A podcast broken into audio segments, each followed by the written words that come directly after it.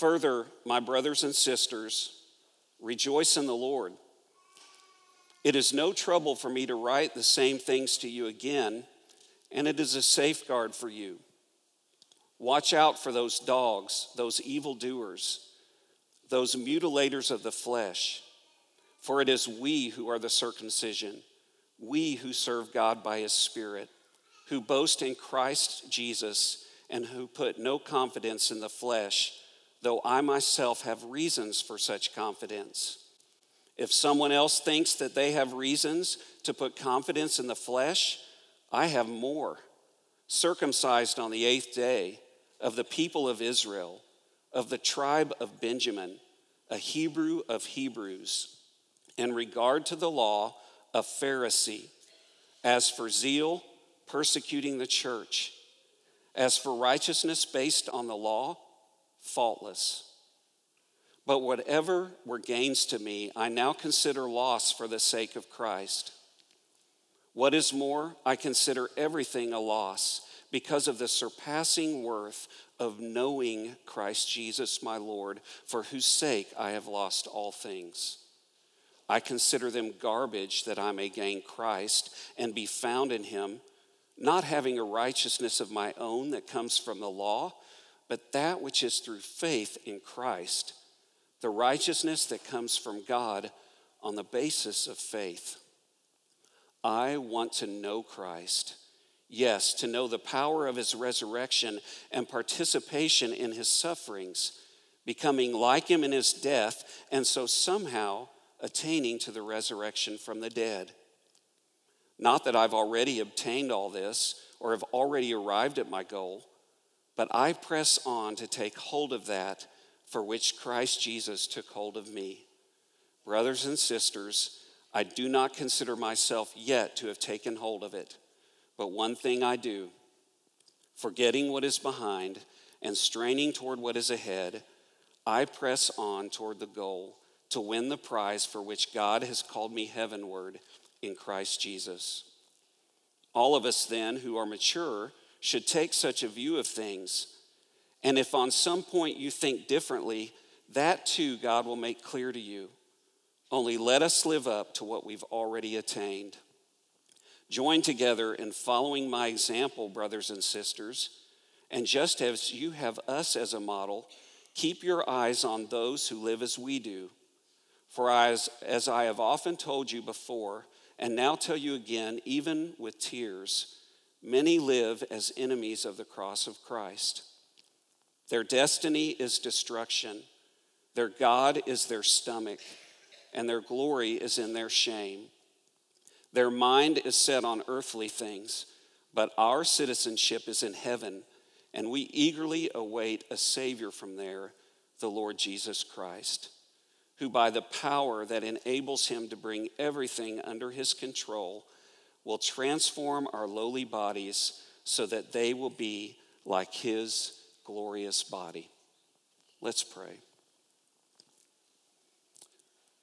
Father God, it's always a privilege to preach and teach your word. And this is a cooperative effort. Your word is powerful, and the Holy Spirit is here to convict and to teach. And Lord, as, as your vessel today, I pray that I would rightly divide the word of truth. I pray that everyone here would have ears to hear, hearts to receive, and minds to process and put into action what the Holy Spirit would teach us today. We submit to you, Holy Spirit. We ask for your power as your word goes out. In Jesus' name, amen. Well, years ago, when I was a much younger man, I was in the Garland Fire Department. I was a paramedic and a firefighter. And one time on the ambulance, this partner of mine was telling me a story about a, a family that he knew. They had this little boy that they, when he was born, he received a baby blanket. And that thing soon became a part of his everyday life. He was inseparable with that blanket. And my friend said that the parents got to the point where they were almost embarrassed how this kid was carrying this ragged blanket around. The older he got, probably older than he should have been carrying the blanket. So, what they decided to do was something I think was pretty ingenious. Every time his mom would take that old, nasty, and gnarled blanket and wash it, she would then take a pair of scissors and cut a little bit off the blanket. And so this child would just gradually get used to this blanket being smaller. And my friend said that eventually the child would be out playing and he would stop and reach into his pocket and he'd pull out this little fold of blanket and he would unfold it and begin to rub it on his cheek. He needed that security that that blanket provided for him. Now, that's endearing when you think about a little kid that's so attached to something like that that they would want to carry it around with them even when it's that small.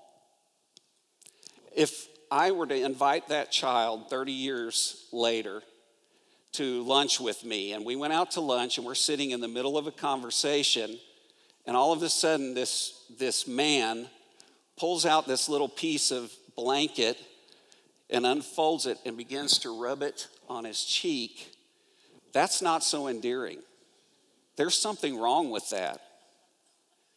And I hope you see the point of that story is this that when you and I are first believers, we carry around our immaturity, and we're supposed to. It's a part of being young in Christ. But if you've been a believer for a while and you're still carrying around your spiritual immaturity, it's unbecoming. There's something wrong there. And I hope that today, as we talk about becoming Christ's disciples together, that you'll evaluate your own life. Are you that believer who's been a believer 15 years and is still walking in immaturity? What's holding you back? What in this process has been broken that needs to be put in action again so that you put away that little blanket of your immaturity and you begin to embrace maturity in Jesus Christ. Now, as we look at this passage, I think it's important to set it up because Paul goes through Philippians and he begins to tell the church what his expectations are. Think about this church in Philippi. If you know the story, Paul and Silas go to Philippi and they find this woman named Lydia, who's a successful businesswoman. And she has this idea about God and a desire to worship God, but she doesn't know who Jesus Christ is. So they go and begin to preach the gospel to her, and Lydia gives her life to Jesus Christ. And then Paul and Silas endure some persecution. They're thrown in prison, they're flogged in the marketplace. And while they're sitting there in prison worshiping God and praising Him, God sends an earthquake and the prisoners are released and the prisoners uh, the guard of the prisoners comes up and he says falls on his knees afraid for his life and he says sirs what must i do to be saved? And paul and silas shared the gospel with him and he and his family came to know christ. And this is the beginnings of the church in philippi well, over time, Paul develops elders in this church, and then he's writing them a letter from a Roman prison. And this is what he tells this young body of believers. He says, I have expectations for you. It's kind of a recurring theme in Philippians. In Philippians 1 6, he says, I have expectations that God will complete his work in your lives. Paul said, I'm confident of this. Even while I'm sitting in a prison, I believe that God is faithful to complete his work in your lives. He also believed and had expectations that they would live a life in a manner worthy of the gospel of Jesus Christ. He kept raising the bar for them. He also said in 128, he had expectations that they would hold firmly to the gospel in spite of persecution, in spite of the pull of the world, that they would hold firmly to the gospel of Jesus Christ. And then he also said in 316, and we read that earlier, he had an expectation that they would reach Christian maturity. This is consistent with Paul's other books, his other writings to the church. To the church at Colossae, he said, He is the one we proclaim admonishing and teaching everyone with all wisdom, so that we may present everyone fully mature in Christ. Make no mistake, the Apostle Paul believes that every believer should reach full maturity in Christ. Also, to the church of Colossae, he said, Epaphras, who is one of you and a servant of Jesus Christ, is always wrestling in prayer for you that you may stand firm in all the will of God, mature and fully assured. And then in Ephesus, a chapter of the Bible that's known to a lot of us, he says, So Christ himself gave the apostles, the prophets, the evangelists, the pastors, and teachers to equip his people for works of service, so that the body of Christ may be built up until we all reach unity in the faith and in the knowledge of the Son and become mature, attaining to the whole measure of the fullness of Christ. So these are Paul's expectations. Let me ask you a question, a very personal question. Are you mature in Christ? Do you feel uncomfortable even if you think you are mature, actually saying to someone, I am mature in Christ? See, sometimes we feel like that's not a humble stance to take. But Paul says when, when you're a child, you think like a child, you understand like a child, but when you become a grown up, you put away childish things. And it's the same way in our spiritual lives. There is a time and a place for you to be a baby in Christ. And if that's where you're at right now, you're a new believer, you've only been uh, walking with Christ a short time, man, bless you. That's amazing. We're here to help you grow. But, friends, I suspect there's some people in this room that, as a little child, you gave your life to Christ, or as a teenager. And there was a growth spurt that happened there, but let's face it, maybe you've been on autopilot for a lot of years and you haven't fully reached maturity in Christ. Well, I've got good news for you. Paul unpacks for us how we can achieve maturity together. And we're going to see it in this passage. There are things that we need to know as we're becoming disciples of Jesus Christ. There's some foundational truths and maybe some milestones in this journey. And I want to share the first one with you. Paul says that we need to embrace our identity from Christ. Let's look in verse 1 through 3 and verse 9 of Philippians. We need to embrace our identity from Christ. Further, my brothers and sisters, rejoice in the Lord. It is no trouble for me to write the same things to you again, and it is a safeguard for you. Watch out for those dogs, those evil doers, those mutilators of the flesh, for it is we who are the circumcision, we who serve God by his Spirit, who boast in Christ Jesus and put no confidence in the flesh, though I myself have reasons for such confidence. And then look in verse 9 and be found in him, not having a righteousness of my own that comes from the law, but that which is through faith in Christ, the righteousness that comes from God on the basis of faith. What is identity? First of all, identity is who you are, not who you would like to be, not who you want others to think you are, but who you actually are. You have a name, you have a unique personality, you are uniquely created by God. Identity is who we are, but it also means a close affinity with someone or something, a similarity. And so when Paul talks to them about their identity, he's not only talking about who they are in Christ, but he's talking about that affinity with other believers in the body of Christ. Our identity from Christ is the foundation for attaining maturity. Think about Paul's writings to the church.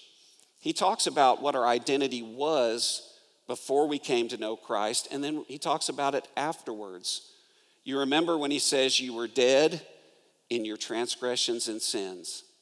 That's who you used to be in Christ. But now you are alive in Christ.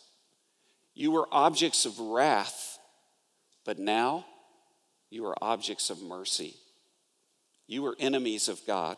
I don't know how many of you remember that time in your life when your heart was not set toward God. You were at enmity with Him, but now He's called you friends. You were children of the world and of disobedience, and now you are children of the Most High God. Friends, sometimes as believers, we keep thinking about who we used to be, and we don't embrace that identity from Christ of who we are now. Our identity from Christ cannot be taken away. Many times we, we don't lean into that identity, but it's something that is there for us. We are adopted sons and daughters, and we have an identity in Christ. And Paul unpacks it a little bit for us here. When you look, he says he makes four statements about our identity. And I'm only going to touch on one of them this morning, but he says, We are the circumcision. And then he says that we serve God by his Spirit.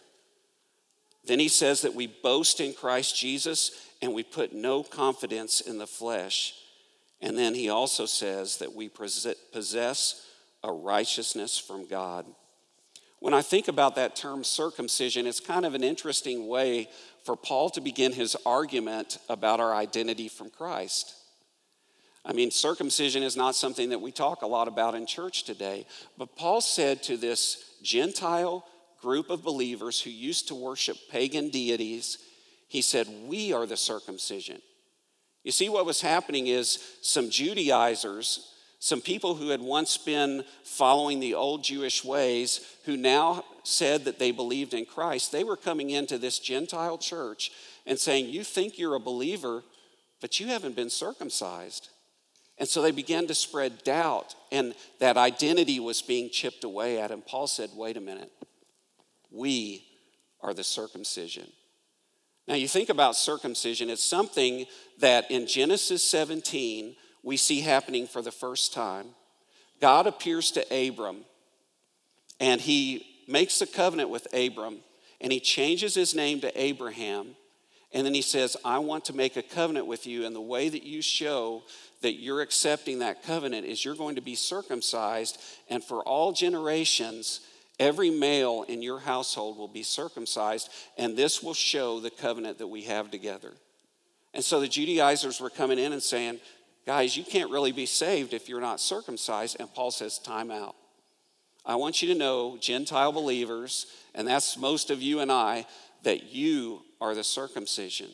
So, what is Paul talking about? Is he talking about that physical act of circumcision? And the answer is no. He's talking about a spiritual circumcision. In Deuteronomy chapter 30, verse 6, God makes this clear. He says, The Lord your God will circumcise your hearts and the hearts of your descendants so that you may love him with all your heart and with all your soul and live. Friends, when you and I gave our lives to Jesus Christ, we became a new creation, didn't we? You remember when that happened for you? I was nine years old when I realized my sinfulness and I gave my life to Jesus Christ. At that moment in time, when by faith we accept Jesus, something happens to our heart. Not only are we made a new creation and given a new identity, our hearts are circumcised. Why are they circumcised? He says right here, so that you may love God with all your heart and with all your soul and live. Friends, part of your identity from Christ is that God has circumcised your heart. Therefore, He's given you the capacity not only to be a new believer in Christ, but to be able to pursue intimacy with Jesus Christ. He's given you the capacity to love Him like He wants you to. And so I hope you understand the importance of this, not only to this church in Philippi, but to all believers when we begin to question our identity in Christ, we need to think back to that time when we gave our lives to Jesus Christ and he made us new. The sad part about that is is some of you have never experienced that circumcision of the heart. There may be some of you that have gone to church all your lives. Your parents have taken you to church and you've played the game, but in your spirit, you know that you've never had your heart circumcised by the love of God. And maybe this is a day when you do that. So, that identity from Christ then is the first building block to this discipleship that he calls us to. And what that leads to is pursuing intimacy with Christ. That springs from our identity. Let's look in verse 7 through 11 together of Philippians 3. But whatever were gains to me, I now consider loss for the sake of Christ. What is more, I consider everything a loss because of the surpassing worth of knowing Christ Jesus my Lord, for whose sake I have lost all things.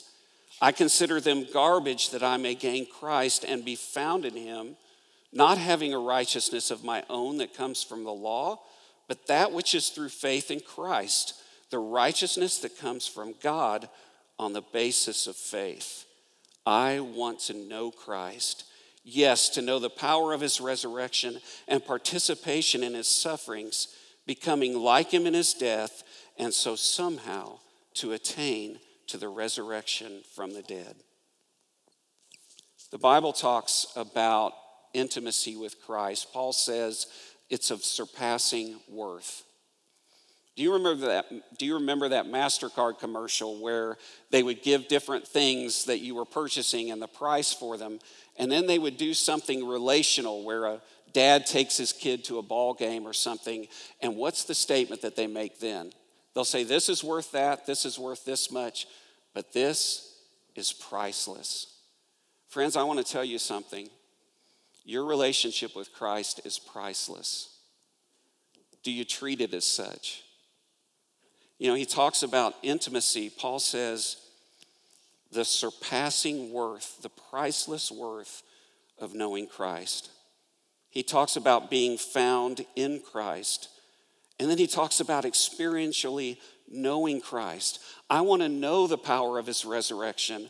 I want to know what it's like to participate in his sufferings.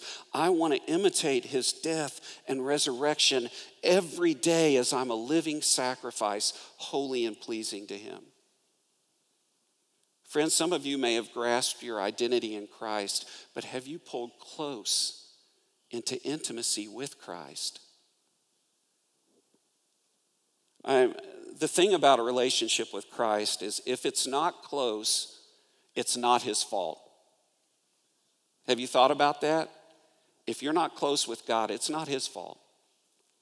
What he expects for us to do is grow in such a relationship with him that we want to plumb the depths of what it's like to be intimate with Christ. Christ will be as close to you as you decide to pull into him. You're in Christ, you have a relationship with Him, but are you intimate with Him? To be intimate with someone means that you talk to them. You listen quietly while they share their heart with yours. You think about them in your waking moments, even when you're not with them. You speak highly of them in public. And if anybody talks badly about them, you defend them. Would that describe your relationship with Jesus Christ? Are you intimate with Jesus? Do you want to be? And, and, my friends, I will tell you, He will draw as close to you as you are willing to draw into Him. And there have been times in my life when I've experienced that intimacy and I couldn't wait to spend time with Him and I couldn't wait to, to be in His presence and to be in His Word. But there's other times when that relationship is not not very close. And you may be in that moment today in your Christian walk. And I want to tell you today is the day to begin to plumb the depths of intimacy with your Savior, Jesus Christ. And then when we embrace our identity from Christ and we pursue intimacy with Christ, then we begin to attain maturity in Christ. Attain maturity in Christ. In 7 and 8, let's look at that together, and then in verse 12 through 16. In 7 and 8, Paul says, But whatever were gains to me, I now consider loss for the sake of Christ. What is more, I consider everything a loss because of the surpassing worth of knowing Christ Jesus my Lord, for whose sake I have lost all things. I consider them garbage that I may gain Christ And again in 12 through 16, not that I've already obtained all this or have already arrived at my goal, but I press on to take hold of that for which Christ Jesus took hold of me. You see, friends, when we begin to embrace our identity from Christ, and then we lean into intimacy with Christ, we begin to attain maturity in Christ. So, what does that look like? How do I know if I'm mature in Christ? And I think that's a fair question for every believer to ask. If I'm supposed to be fully mature in Christ, how do I know if I'm actually on that path to maturity? And he shares three things. First of all, you've got to know what to treasure. You've got to know what to treasure. What do you treasure? Christ said, Where your treasure is, that's where your heart is. So, what are you treasuring? And this is about perspective, this is about the lenses through which you view the world. A mature believer does not treasure the things of this world. They treasure a relationship with Jesus Christ. They see worldly possessions as tools and resources to be a blessing, but they don't get their mind on earthly things. Their minds are on heavenly, heavenly things. So they know what to treasure. It's also about knowing where to focus my life. Where's the focus of your time? How do you focus your life? How do you leverage your life for the kingdom of God? You see, it's never been the intent of the scriptures to lead us into coast mode where we're on autopilot. It's never been that way. It's always been growing in our relationship and in our maturity with Christ. So, knowing where to focus my life, that's about priorities. And then knowing how to live to please Christ, that's about your purpose. About your purpose. Do you know how to live to please Christ? If so, are you doing it? And friends, this is, this is very practical stuff about the Christian life. You don't get from point A to B, you don't get from being a baby Christian in Christ to a mature believer in Christ without hard work, without discipline, without commitment to this thing we call discipleship. And that attaining maturity in Christ is a fullness that happens in your life and a fruitfulness that happens in your life. So, friends, look at your life. Would you consider yourself at this moment in time mature in Jesus Christ? Now, I will tell you that you can reach maturity and that intimacy can kind of come and go because maturity is growing up in your faith. And you can be patient in trials, you can have your mind set on heavenly things, but you can still lack that maturity in Christ. So it's all of these things working together that leads us on this shared journey of discipleship. And then the last thing I want to share with you is living as models of Christ. And this to me is where it really hits that together mode, that sense of a community of disciples. Let's look together in verse 17 through 21. 17 through 21. Join together in following my example, brothers and sisters, and just as you have us as a model, keep your eyes on those who live as we do. For as often told you before, and now tell you again, even with tears, many live as enemies of the cross of Christ.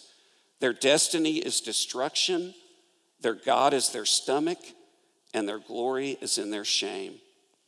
Their mind is set on earthly things, but our citizenship is in heaven, and we eagerly await a Savior from there, the Lord Jesus Christ, who by the power that enables him to bring everything under his control will transform our lowly bodies so that they will be like his glorious body.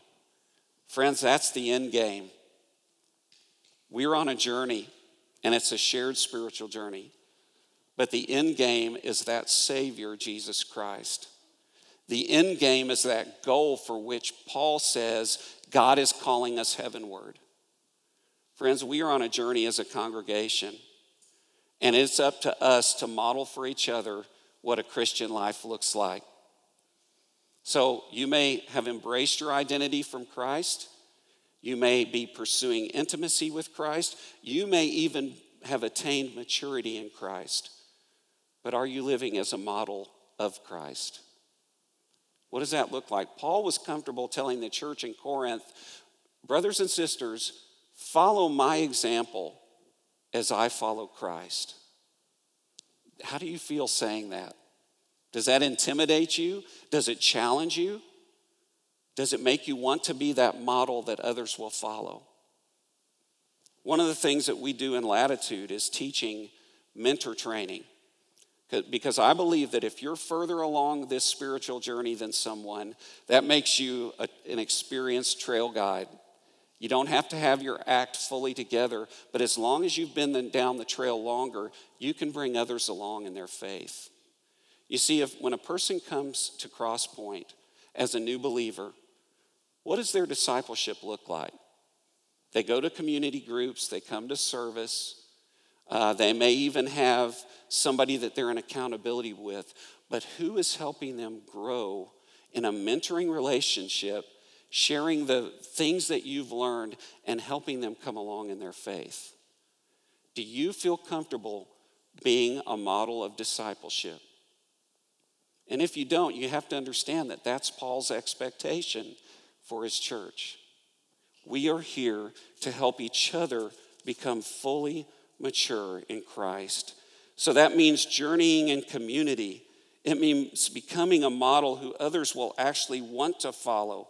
It means living on mission and having a heavenly gaze. He said, We don't look at the things of the world. Our gaze, our mind is set on heaven. We eagerly await a Savior from there. Is that the journey that you're on right now?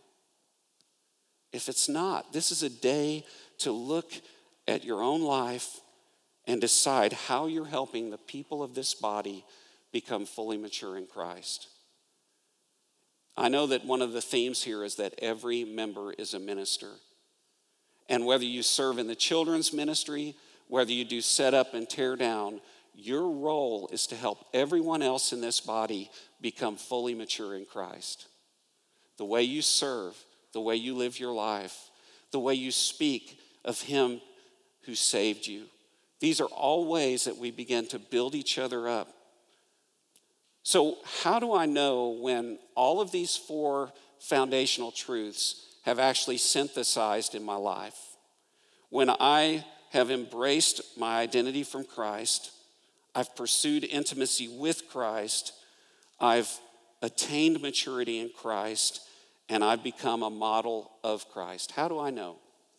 Well, Paul says here in Philippians that the first way you'll know is that God gives you a discerning mind. You will know right from wrong. You will know when you are following hard after Christ and when you're not. You will know when something is beginning to take your first love from the Lord Jesus Christ. You will know when you're on autopilot and you're not walking in maturity. The Holy Spirit is inside you that maturity that He's given you allows you to have a discerning mind. He said, And this is my prayer that your love may abound more and more in knowledge and depth of insight. Why? So that you may be able to discern what is best and may be pure and blameless for the day of Christ, filled with the fruit of righteousness that comes through Jesus Christ to the glory and praise of God. Friends, you will know when these four things synthesize because God will give you a discerning mind, but He will also give you a surrendered life.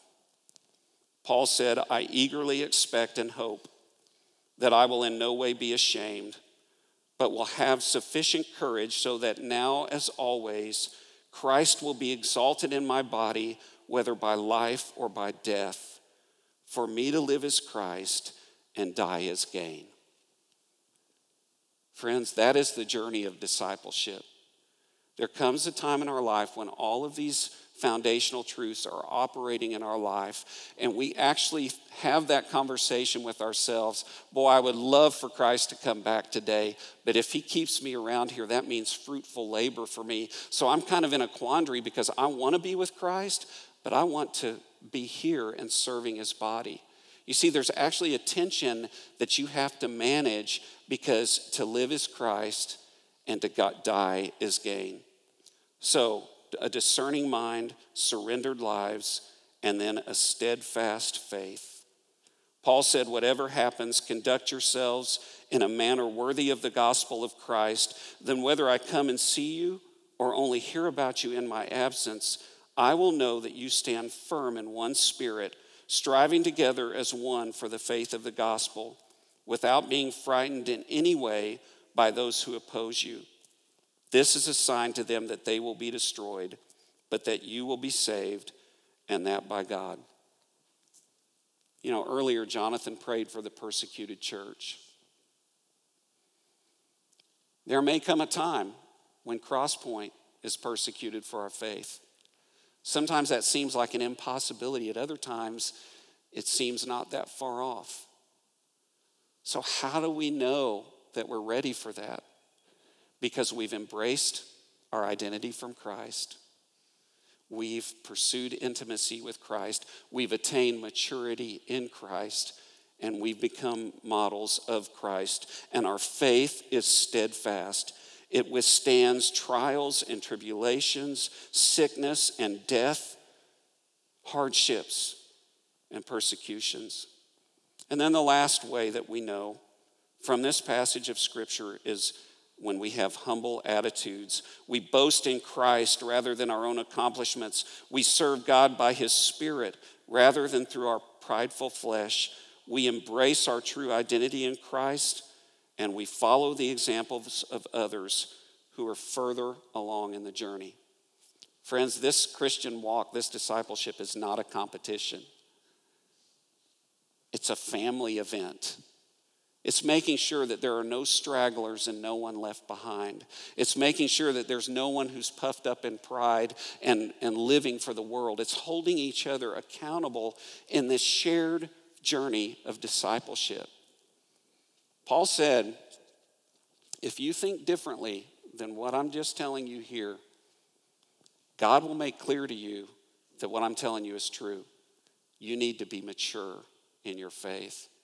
So, friends, I, I hope, maybe I've done some exhorting today. I hope I've also done some encouraging.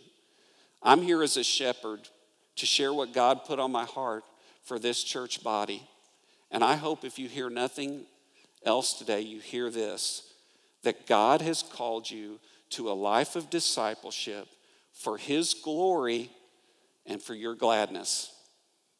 It's up to you, church. Will you walk a life of discipleship together? Will you invest in your own walk and in the walk of others so that we are all fully mature, living in that fullness that He's called us to? Let's pray. Father God, I'm grateful for this opportunity. It's indeed a privilege to share your word here at Crosspoint. I thank you for the men and women and the young adults and students that are here. I thank you for the work that you're doing in each of their lives. I pray, Lord God, that this church would be faithful to the task of true discipleship, where they would embrace their identity from Christ, where they would pursue intimacy with Christ together, where they would attain maturity in Christ and live as models of Christ. We ask you, Holy Spirit, to do that work in and through us for your name's sake. Amen.